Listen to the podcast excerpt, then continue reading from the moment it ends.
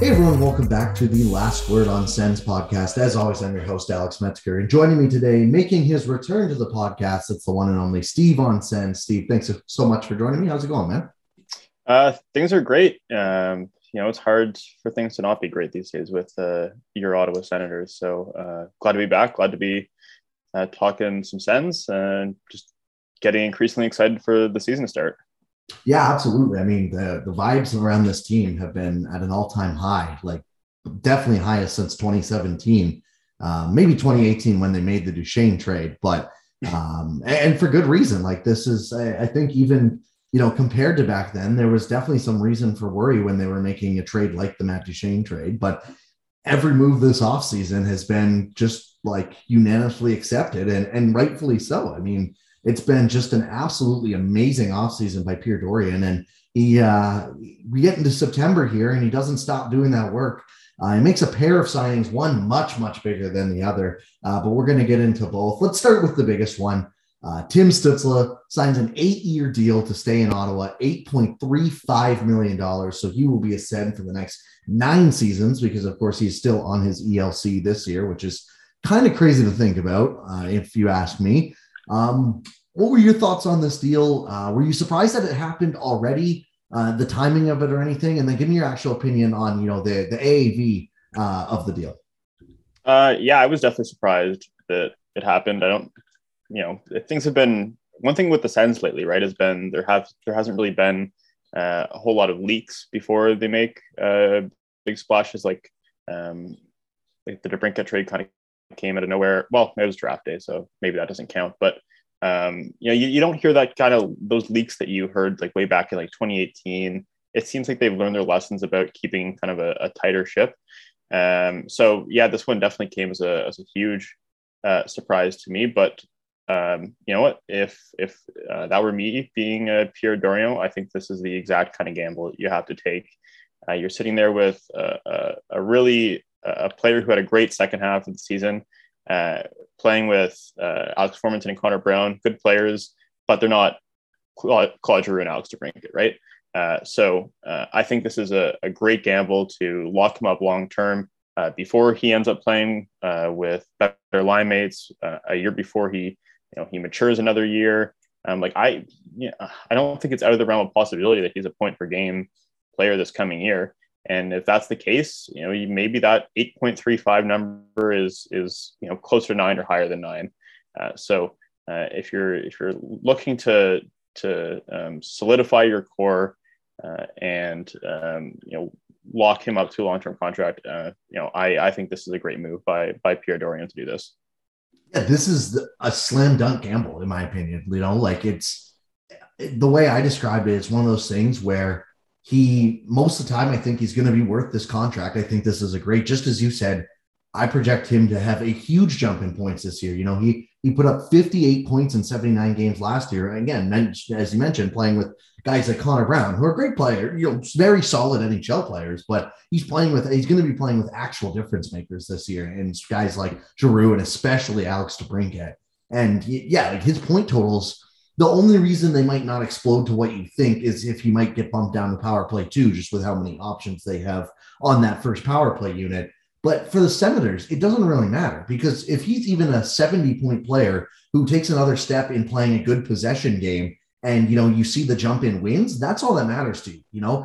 This team wants to win games this year. They don't care about individual achievements, or they shouldn't be caring about individual achievements, right? It's more about trying to take that next step and become a playoff team. So to me, this deal is just an absolute great gamble because I think most of the time, if you project it forward and say you play this over 100 times, I say most of the time it probably works out to where I'd be surprised if he's not an $8 million player or more over the next 8 years. But if it doesn't work out, honestly, the team's, I don't want to say screwed, but if Stützle isn't the player you think he is, this team's rebuild is kind of not screwed isn't the right word, but you're on a big back foot in terms of being a contender, right? If he's not the guy you think he is. And there's no reason not to think that he's going to be a great player, right? And I'm not saying he doesn't have to be a top 10 player in the league for this contract to be worth it because The other thing is $8 million now, and especially going forward, if the cap continues to rise like it's projected to,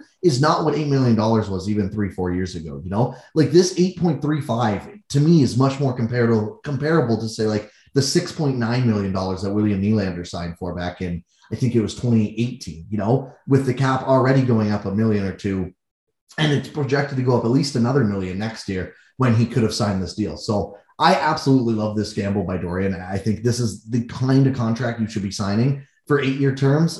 You know, I'd much rather gamble on this guy than pay $8 million to some 28-year-old free agent like a JT Miller. He just signed a massive contract with the Canucks. Love JT Miller as a player. That contract kicks in when he's 30. I just don't think that's great value. Much rather see the team lock in one of their high drafted key pieces and, you know, take a bit of a shot on him. And again, like, part of me doesn't even really think it's a gamble because I would be genuinely shocked, unless he gets injured, of course, that if his point per game doesn't rise this year. Yeah, and I think the key element is that if Stützle doesn't pan out, regardless of this contract, the rebuild's kind of screwed. So I like the move to kind of go all in and say, you know, this is our guy. We're going to get him locked up. And I do, like you said, I echo all those points about the cap rising. This could be a contract that ages really well.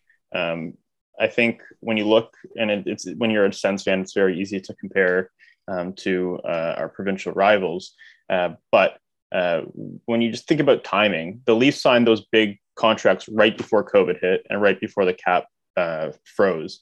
And so compared to the Sens, where all the contracts the Sens have signed, which have all, with the exception of Shabbat, have all been after COVID, you know, they're getting pretty, what I think will be pretty good value all around, you know, the $8 million a year mark. So I think that the Sens of also, you know, through, you know, they didn't really do this intentionally, I'm sure, but they've nailed it pretty well with COVID and the cap likely rising in the very near future. So yeah, I think this ages definitely very well.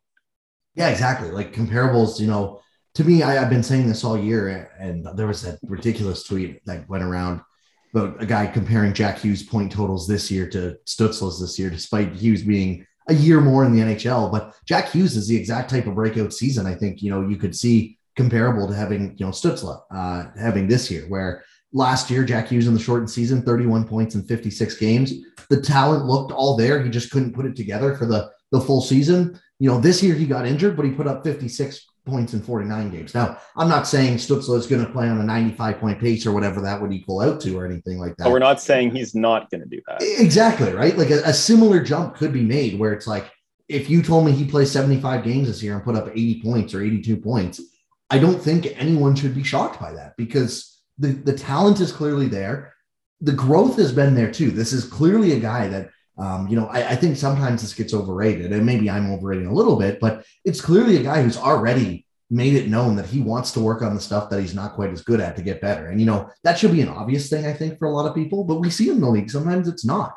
And, you know, I just kind of go back to Artie this year. His defensive metrics improved over the season from first season to second season. And, you know, one of the things he said at the beginning of the year too was like, yes, this was something I wanted to focus on, which is, you know, cool to see. And I don't know, you know, how much you can put into that sometimes other than watching tape. And, you know, I think part of it's just naturally growing anyways, but it's clear, you know, that this is a guy that I don't think you're going to have to worry about him, you know, not putting the effort or the time in or whatever, because, you know, he's made it very clear that he wants to win and going to be any part to do that with the team.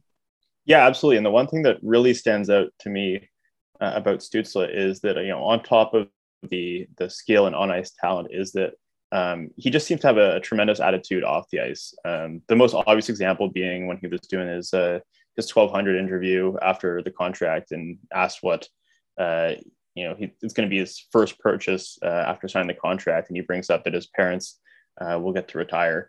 But even then, like when you like someone asked him about individual goals or his own on-ice performance, he always brings up that it's the team first and that it's about winning more than his own individual stats. So, and like you mentioned, he's always talking about what he can improve on. So, you know, this is a guy who, you know, that's one thing the Sens always talk about is high character guys. And I think Stützle definitely fits that mold. So I think going forward, my concerns about this contract, about Stützle, are all pretty low, I would say. Yeah, absolutely. Me too. Like, I think there's genuinely, and I'm not saying this is a huge risk either, but I think there's much more risk in, say, the Josh Norris contract than there is in this one. Like 100%. So yeah, I absolutely love this deal. I love that the Sens got ahead of this, you know, not that they had to, like, we saw them get Norris done, Batherson got done, obviously. You know, Tkachuk got done a little late last year, but he got done, his contract got done. I wasn't ever worried about them signing Stützle, but the fact that we don't have to go through this entire year going, oh, you know, what's he going to make? What's he going to make? Because we're already going to do that with a guy like Alex DeBrincat, let's be honest. But the fact that we don't have to sit through that is just so wonderful. And, you know, it sounds like already the reports are they're now focusing on Artem Zub that they want to re-sign as well. And then I saw Freeman report that he thinks DeBrincat will be the next guy in line after that too. So it's clear that they are committed to this core, and you know, I think that's fine. Like, they've, you know, you've made your bed now, and quite honestly, like, you have to change the tide some. You can't just keep being a bottom 10 team. And, you know, it's clear that they believe in this forward core. And then obviously I think they're expecting Jake Sanderson to be a massive part of this team going forward as well. And I'd like that. I'm really, really excited for this season and you know, what it brings. And like I genuinely can't remember the last time that the vibes were this good for this team. Like, it probably was 2017 run, maybe 2018 start of the year. Yeah, absolutely. And I think the thing that's the most exciting about all of this is really they bring in all this talent. They've made these big signings, but the only player prospect they've traded away is Filip Gustafsson, right? Like, their prospect pool remains very stacked. So if you look forward, you still got Ridly Greig for 3 years on an entry-level contract. If you're a contending team, that's like that. Those are the kind of players that are extremely valuable to have, that can be those skilled depth forwards that make a difference in a playoff series. You still got Jake Sanderson for 2 years on an entry-level contract. You still got, Pinto was due for a contract after this year, but I mean, barring him having a huge breakup, I think he can be a really good bridge contract candidate. So.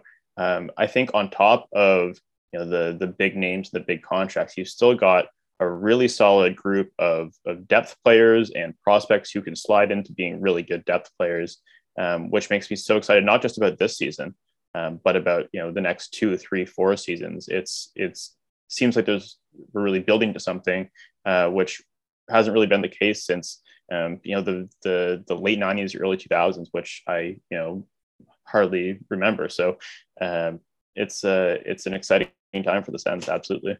Yeah, that's a great point, because even in those years where they made the amazing playoff runs in 2013, made the playoff, like the Hamburger run in 2015, and then obviously that 2017 conference final run, those were great memories. But it's not like this team really ever had a dedicated plan. They would go from rebuilding one year because they missed playoffs to having a great magical run the next year, and then suddenly they're actually good enough to be a playoff team again, and then they miss the playoffs by 15 points the following year. There was just no real dedicated plan, and that's absolutely changed. You can see the plan here. This is the year they want to make playoffs, or at least compete for playoffs. I don't know. I think with all the moves made now, I would have to assume internally the goal is playoffs.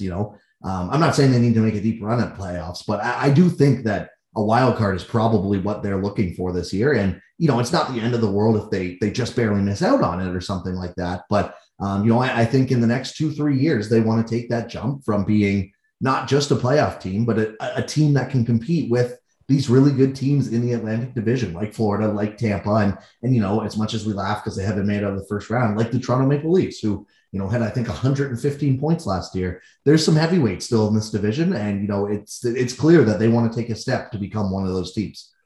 Yeah, for sure. And like you were talking about the 2013, 2015 teams, like it never really felt sustainable. Right. And so I think what they kind of realized is that in a market like Ottawa, where you're not going to be, the Rangers bring in big name UFAs, you're not a big destination for players. You have to find your competitive advantage, and the Sens' competitive advantage really is drafting and developing. So I think that's kind of the calculus behind their plan that started about 5 years ago to rebuild this team. But yeah, I definitely I am fully on board. My expectations are playoffs. I think people are being a bit too modest about saying, you know, maybe we'll compete, or, you know, we'll be playing meaningful games down the stretch.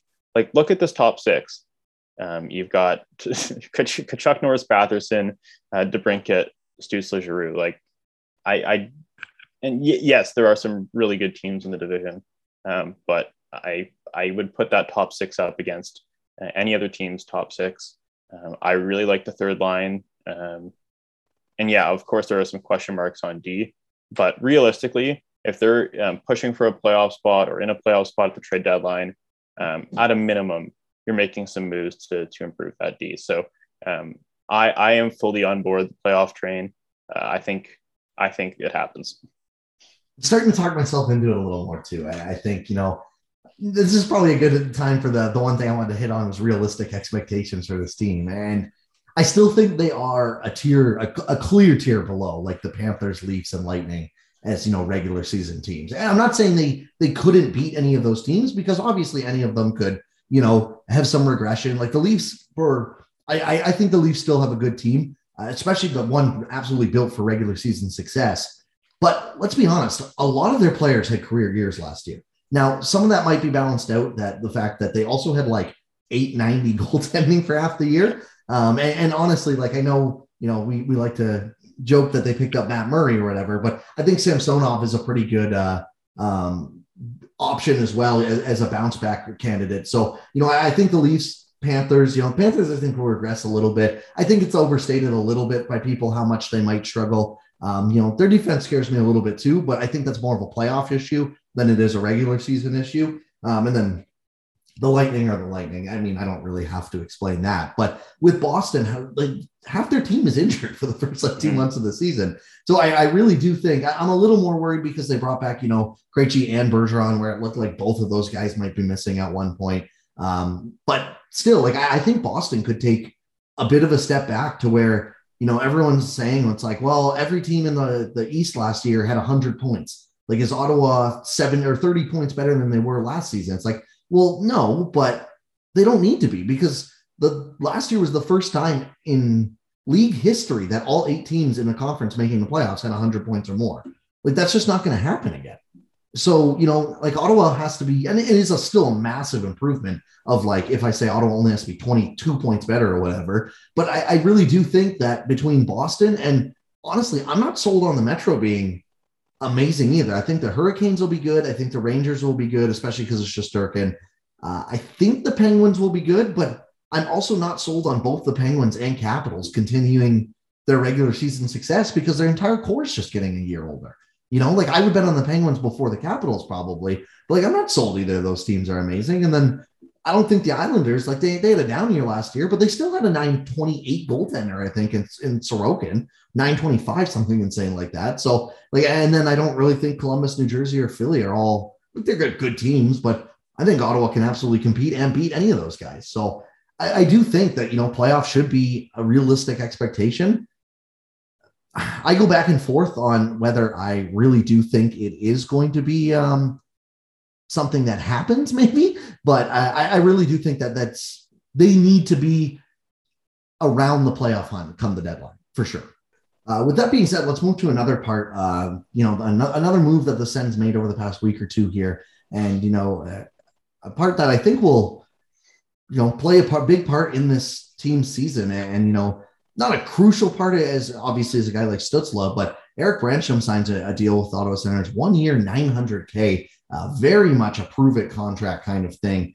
I was a little surprised with how low. I was expecting more in the range of like 1 mil, 1.2 mil kind of deal, but that I kind of look back on it and the Sens just really like Brännström hasn't played much in the NHL. It kind of like he has 116 games played and the craziest part about that is he still is only 22 years old. Like he feels like he's been in this organization for half a decade plus now. And, you know, so he's only 22, gets a 1 year $900K deal. I think it's very fair to say that this is his absolute last chance here in Ottawa. And if they either, if if they don't see something that they like, he'll probably be moved or moved on from either at the deadline. Maybe that's where a piece to upgrade the D-core comes from, or in the summer. I just like, and I don't know what your opinion is on Brännström as well. I think he's maybe been a little miscast by the organization / obviously the expectations have been probably unrealistic just because of who he was traded for, but it's clear that they don't exactly see a fit with him long-term in the organization, I think. So this is kind of the last year he has to prove that he can change that. Yeah. You remember in the spring of winter 2017 at the trade deadline, the Sens were pushing for a playoff spot, yet they still managed to trade Curtis Lazar to the Calgary Flames. You know, I think we could be looking at a pretty similar situation like that with Erik Brännström. I think, you know, it's a very team-friendly contract. $900,000 is very low. So I think there's a decent chance that some other teams could view that pretty favorably. With the Sens defense, you're looking at, if Jake Sanderson is what we think he is, then you're looking at Brännström at best on the third pairing. And you wonder, you know, I think Brännström, he can put it together, and I think he could be a pretty solid bottom pairing guy that gets some power play minutes. But when you're slotted behind Shabbat and Sanderson, I kind of wonder whether those power play minutes will even be available. So I don't know if it's the right fit for him on this team. And I think his days are certainly numbered. Saying that, I would like it if they gave him a shot on his right side. I think when he's been there, he's played much better. I think it's been a noticeable improvement. Even though I know DJ Smith is not a fan of players playing on their offside, I think Brännström looked a lot better there. And then you could get kind of creative. Maybe pair him with, he's looked pretty good with Nick Holden. I'd like to see that pairing rekindled. But I'd say barring some kind of sudden surge, his days with the Sens are probably numbered.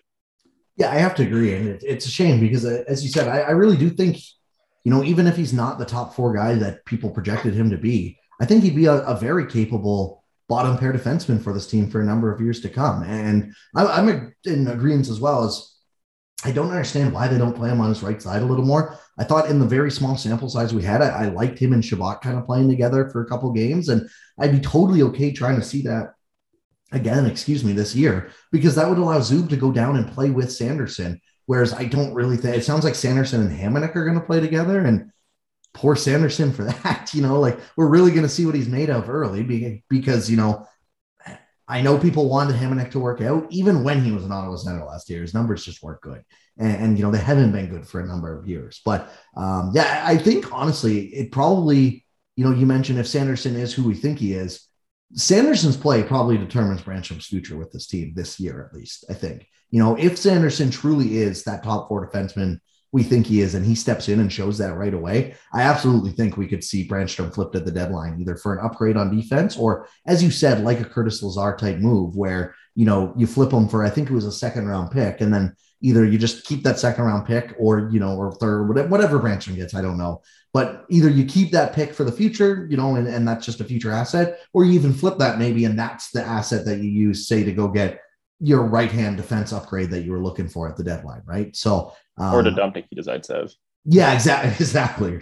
Yes. So it's one of those things where, yeah, I really think the play of Jake Sanderson might actually kind of seal Brännström's fate with this team, which is a bit of a shame. You know, I'm not against moving him completely. Like, if you can get what you think is good value for it, I'm okay with it, because at the end of the day, like, I am touting this guy as a good third pair defenseman. That should be a pretty easy thing to find when you're being realistic about it. Like, there's some guys that signed PTOs the other day, like Calvin DeHaan's a perfect example. You could probably find a Calvin DeHaan type guy to play on your third pair just about every year. It's just about actually identifying the right players and doing it. You know, it's not about actually having to worry about giving them the money, in my opinion. So, you know, I'm not against trading him, but I do hope that they give him a fair shot, whether that's give him a chance as, you know, the third pair left-handed D, see what he can do, and if you like him in a more limited role, or whether that's moving him to his right side, you say, as you said, playing him with Nick Holden, or, you know, maybe playing him up with Shabbat, or you know, I liked what they did at times last year when they played him on the right side. Play him with Holden for most of the time, but when you need really some offense getting sparked, put him and Shabbat together and double shift Shabbat. You know, I thought they did that a couple times last year, and I really liked that the offense had sparked a ton. So, you know, that might be another option. I just hope they give them a fair shake over the first 30 or 40 games, because I do still think, you know, at 22 years old, there's still untapped potential in Erik Brännström.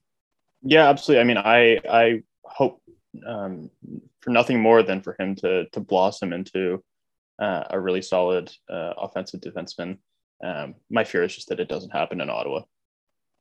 Yeah, and, you know, it's kind of looking more and more likely that that might be the case, which, you know, is unfortunate, but that's just the way it goes sometimes. So it'll be interesting to keep an eye on that. But at the very least, $900K is great value for this year. And, you know, it'll be interesting to see where they go from here. And I guess I should say he is 23 now. He's not he just turned 23 9 days ago. So, yeah. Can't blame you for that one. Yeah. I mean, it was 22 in my head, but the one last thing I wanted to touch on too, and we've kind of already talked about it, but you know, I think you kind of hit on it correctly when you said that I think a trade midseason is probably the most likely way to upgrade this defense. But we've both said that we expect, you know, competing for playoffs, if not making a playoff spot, should be the expectation.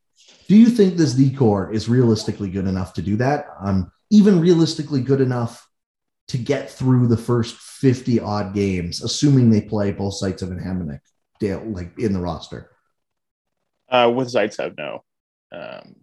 Definitely not. And I'm kind of thinking the plan is to just kind of bury him at this point. But if you look otherwise, you're playing Shabbat, Zub, Sanderson, Hamonic, and then probably Brännström, Holden, unless one of JBD or Thompson grab a spot, barring up, of course, if they bring someone in for a PTO. But I think you know, when Dorion was on 1200 like a month ago or something, he was talking about he mentioned the core pieces on the D and then left out Zaitsev, and he made the point that the best defenseman will make the team. So I think there's a that's kind of acknowledging the reality that Nikita Zaitsev is not a top 6D on this team anymore. And so I think some combination on the right side, if you're looking Zub, Hamonic, Brännström, JBD, Thompson, I think out of that you can probably assemble something decent, something that can get you through you know, the first half of the season. I'm, you know, at some point, right, JBD or Thompson have to step up, I think. You know, JBD was drafted the same year as Tkachuk, which feels a bit weird.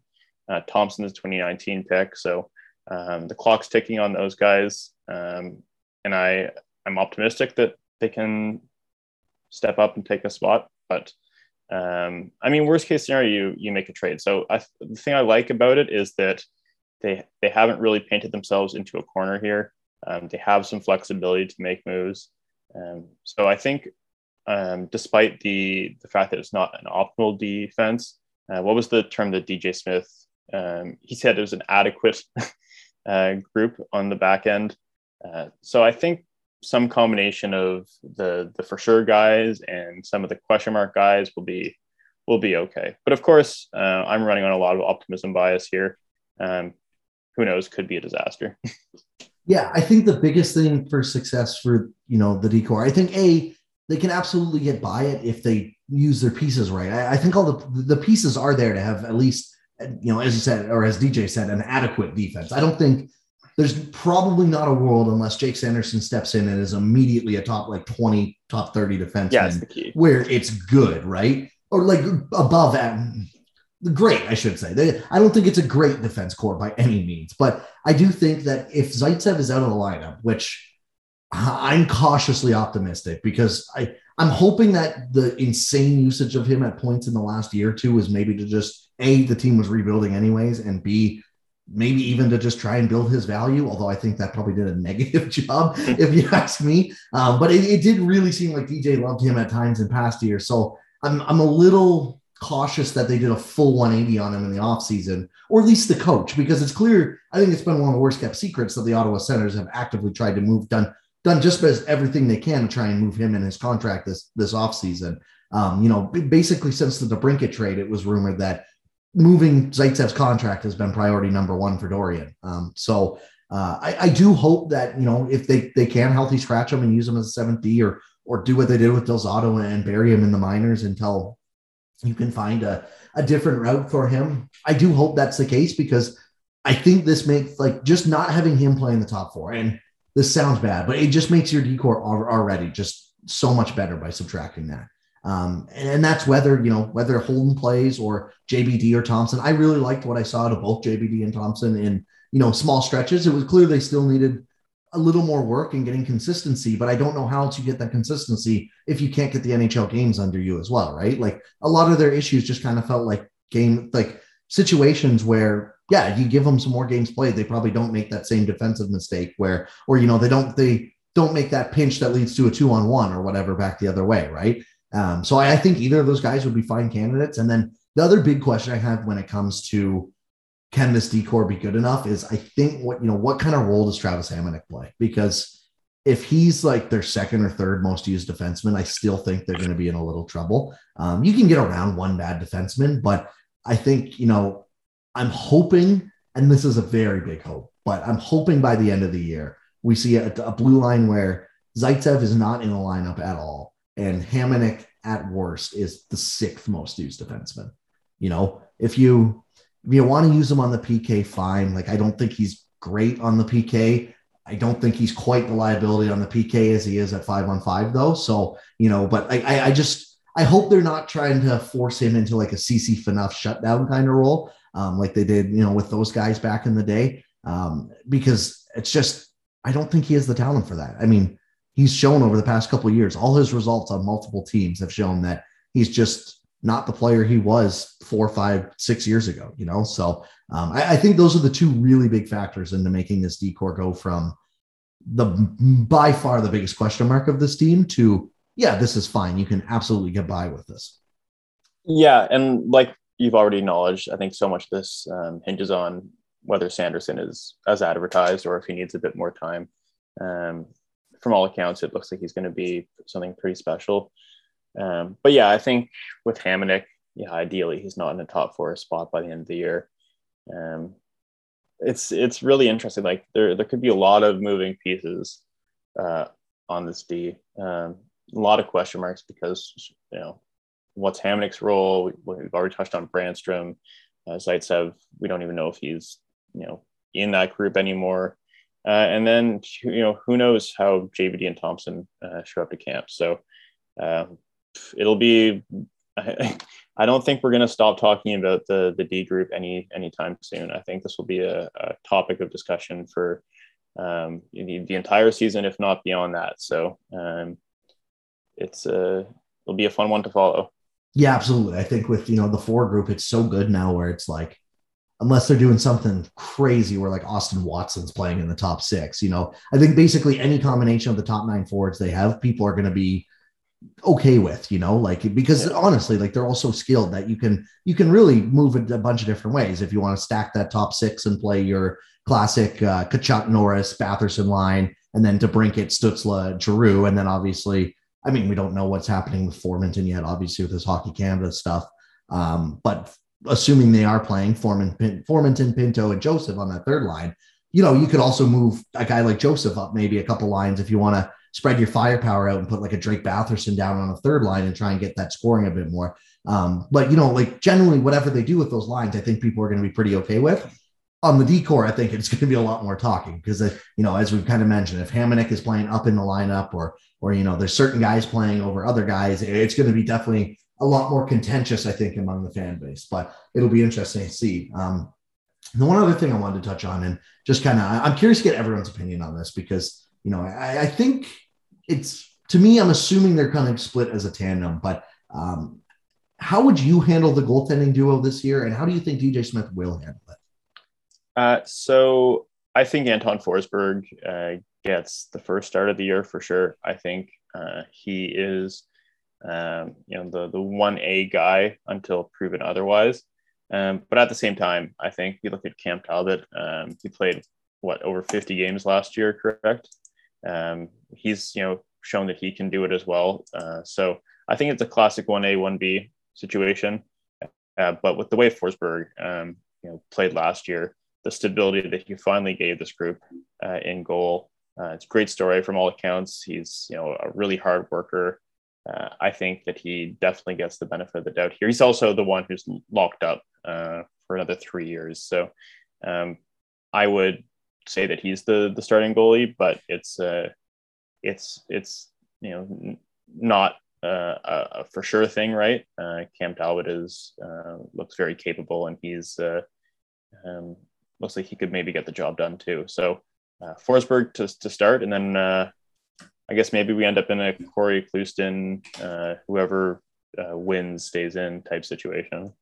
Yeah, I think that's how they should and probably will handle it as well, where you just kind of ride the hot hand, yeah. And whoever's playing well, and the same thing goes with Talbot. But, if Forsberg plays well, he gets 2 or 3 starts in a row, and then you mix in a Talbot start. But if Forsberg struggles for a start or two and Talbot looks a little better, start him for 2 or 3 games in a row, I wouldn't be shocked at all if, the games played comes down to like a 46-36 split, right down even closer to that, maybe like right down the middle. Because, the reason Cam Talbot wanted out of Minnesota is he was mad he lost the starter's job to Fleury.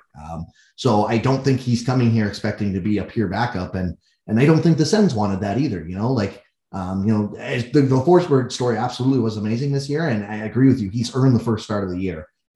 He should be their opening night starter. But also, I think people would admit this is, last year was the first time we saw any kind of sustained success from Forsberg. So, that's part of the reason they want to bring in Talbot as just a bit of a safer backup option for maybe this guy can't start 48 games, 50 games kind of reliably, because not a lot of goalies can, to be honest, this year. So I really do think it'll be a hot hand kind of thing where, they play whoever's playing better. And honestly, even if both of them are playing good, I wouldn't be surprised to see, one of them start for 2 games, the other start for 2 games, or they go 1-1 for a little bit and try and, depending on the workload and how many games they have in a week as well. So, I agree with you. I think Forsberg will be the starter, but I really do think it'll be like, I'd be shocked unless, again, one of them gets injured or one of them just flat out sucks. But I don't really foresee the latter happening.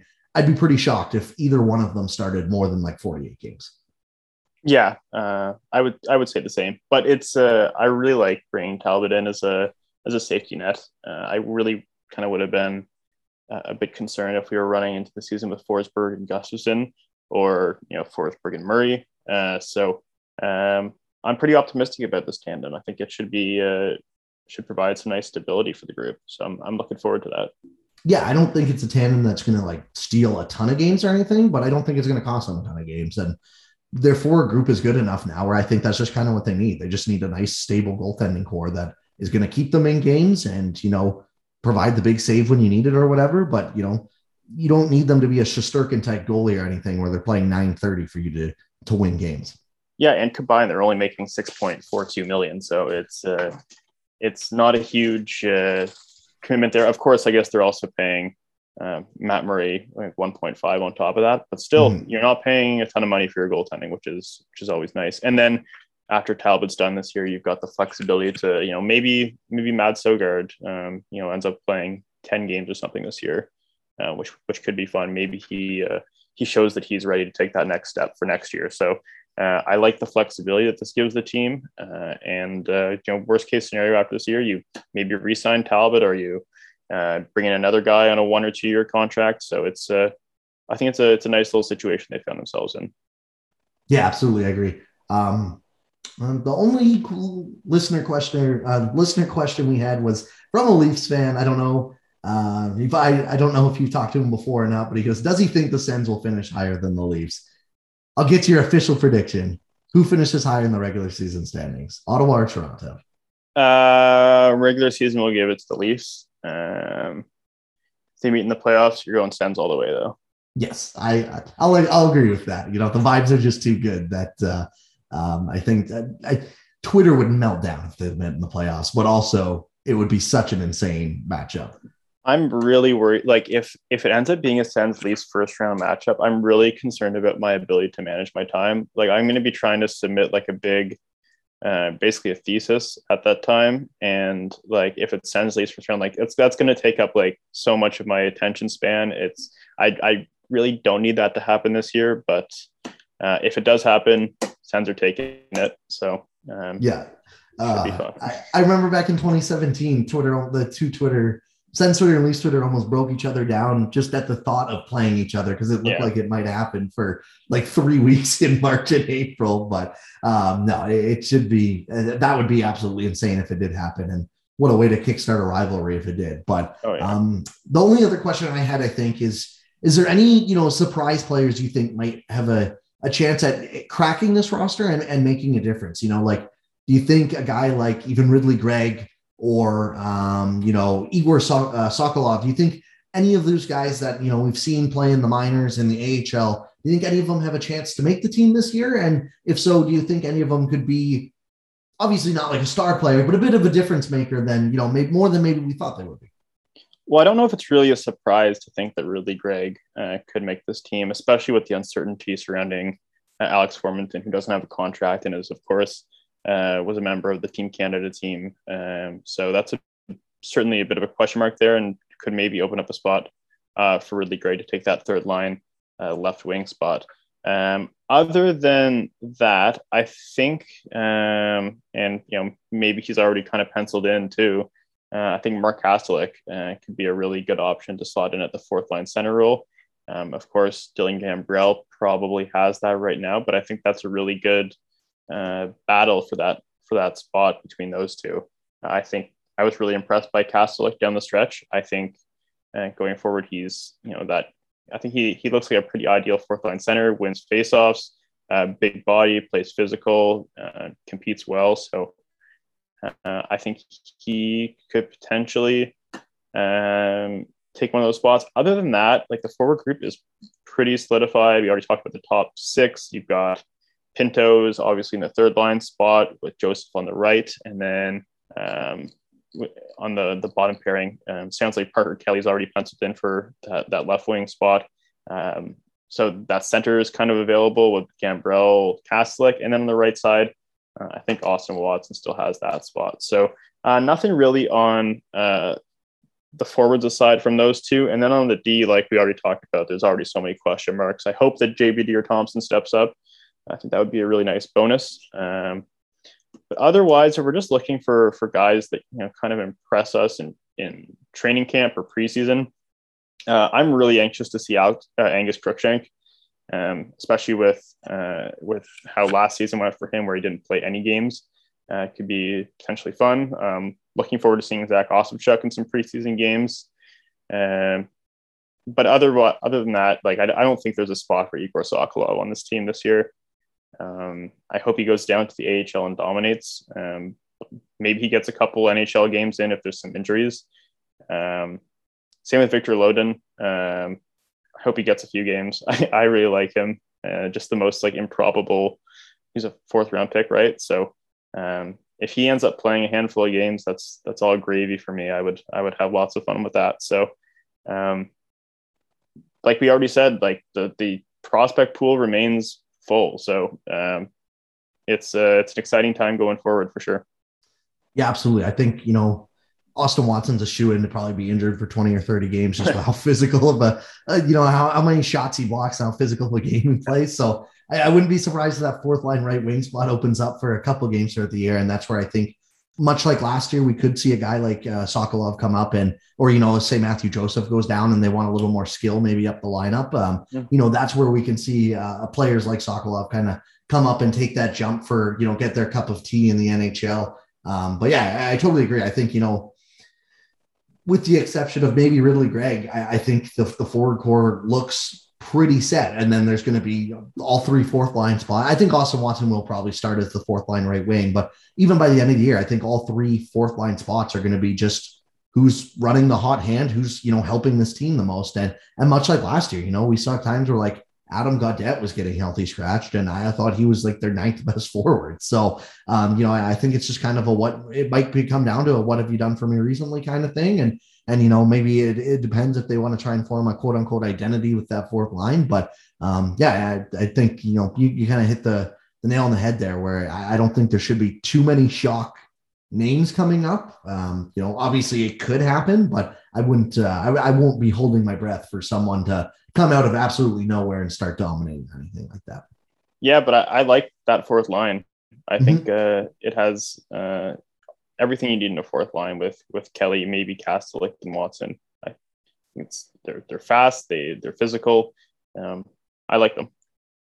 Yeah, and I think they've done a pretty good job of just kind of getting some depth for it too, because again, like with how physical they play, it shouldn't shock anyone if one or two of them get hurt for part of the year or whatever. And, they have names like Dylan Gambrell shouldn't be a regular NHL player, but if he's your 13th or 14th forward, you're okay with that, for sure. Come in and play a couple games here. Same with JC Harlick, he just signed a contract.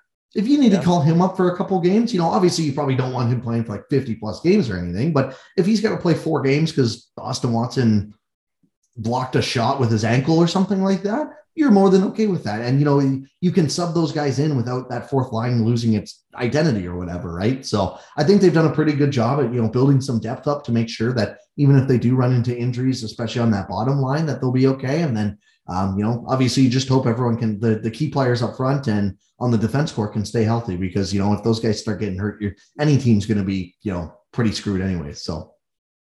Yeah, absolutely. The depth is certainly a strong suit for this team, I think.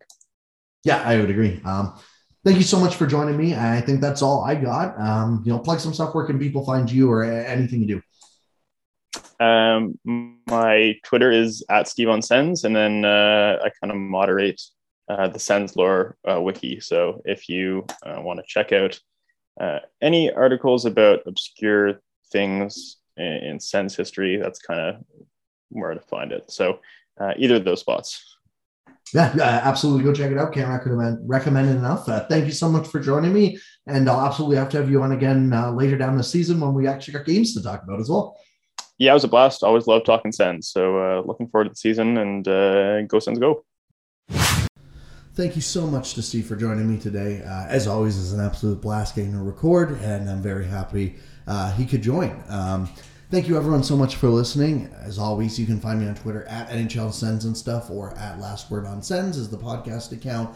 You can also find my other podcast, the M&M Hockey Podcast, anywhere you listen to this one. Chase and I have been going through our top 20 centers, defensemen, wingers, and goalies rankings, and we are now actually starting our season preview. So we did the Central Division last week and are going to be switching on to the Pacific, Metro, and then obviously Atlantic as well. So you can get my NHL takes there, or the league-wide takes there. As for this podcast, I'm going to start ramping it up again. I took the month of August off, and I want to get back to doing a couple, probably bi-weekly, maybe every 3 weeks for the month of September here, as there probably isn't going to be a ton to talk about in training camp. I don't find analyzing the details of training camp down to the last little detail the most needed thing, but as there is more to talk about, I definitely plan on having people on. And if there's anyone you want to listen to on the podcast, please let me know so I can try and reach out to them, and I'm always looking for more guest recommendations. So thank you, everyone, so much for listening, and as always, I will talk to you next time.